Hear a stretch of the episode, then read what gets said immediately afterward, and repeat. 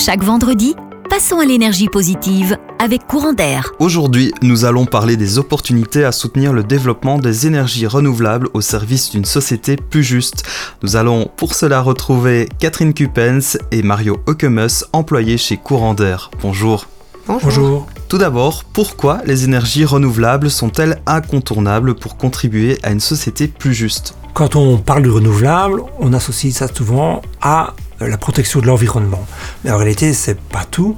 La transition énergétique, elle permet aussi de renforcer notre autonomie énergétique et de maintenir un prix d'énergie à un niveau accessible à tous. En effet, les énergies renouvelables sont décentralisées, elles contribuent donc à un approvisionnement énergétique plus sûr et c'est l'objectif que nous suivons avec notre fournisseur coopératif qui s'appelle Cositer. Si l'on s'attarde sur l'aspect environnemental, quel est le principal atout des énergies renouvelables?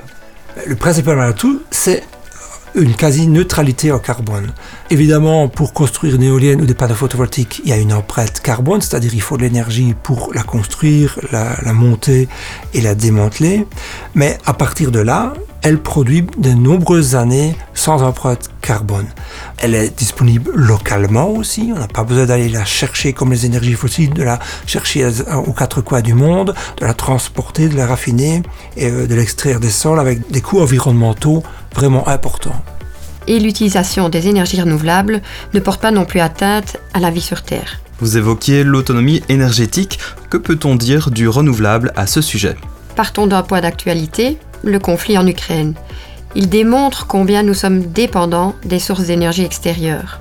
Il faut savoir que 80% du pétrole et du gaz sont concentrés dans 8 pays, dont la Russie, et 75% de la production d'uranium provient de 5 pays. Le vent et le soleil, en revanche, sont des ressources naturelles qui relèvent du bien commun. Elles sont disponibles librement et partout, elles appartiennent à tous et à personne. Elles ne sont donc pas appropriables. Les exploiter, ça contribue dès lors à renforcer notre autonomie énergétique puisqu'elles sont ici, chez nous. En quoi le renouvelable permet-il alors de garantir une énergie accessible pour tous? Bien, Quand on a maîtrisé les coûts d'investissement, pour la production en elle-même, il n'y a plus de coûts annexes ou des coûts marginaux. Ça, c'est le contraire des, des coûts des centrales au gaz ou nucléaire, où il faut chaque fois des coûts supplémentaires pour le combustible en lui-même. Et donc, c'est grâce à ces coûts marginaux quasiment égal à zéro qu'on maîtrise le prix de l'énergie.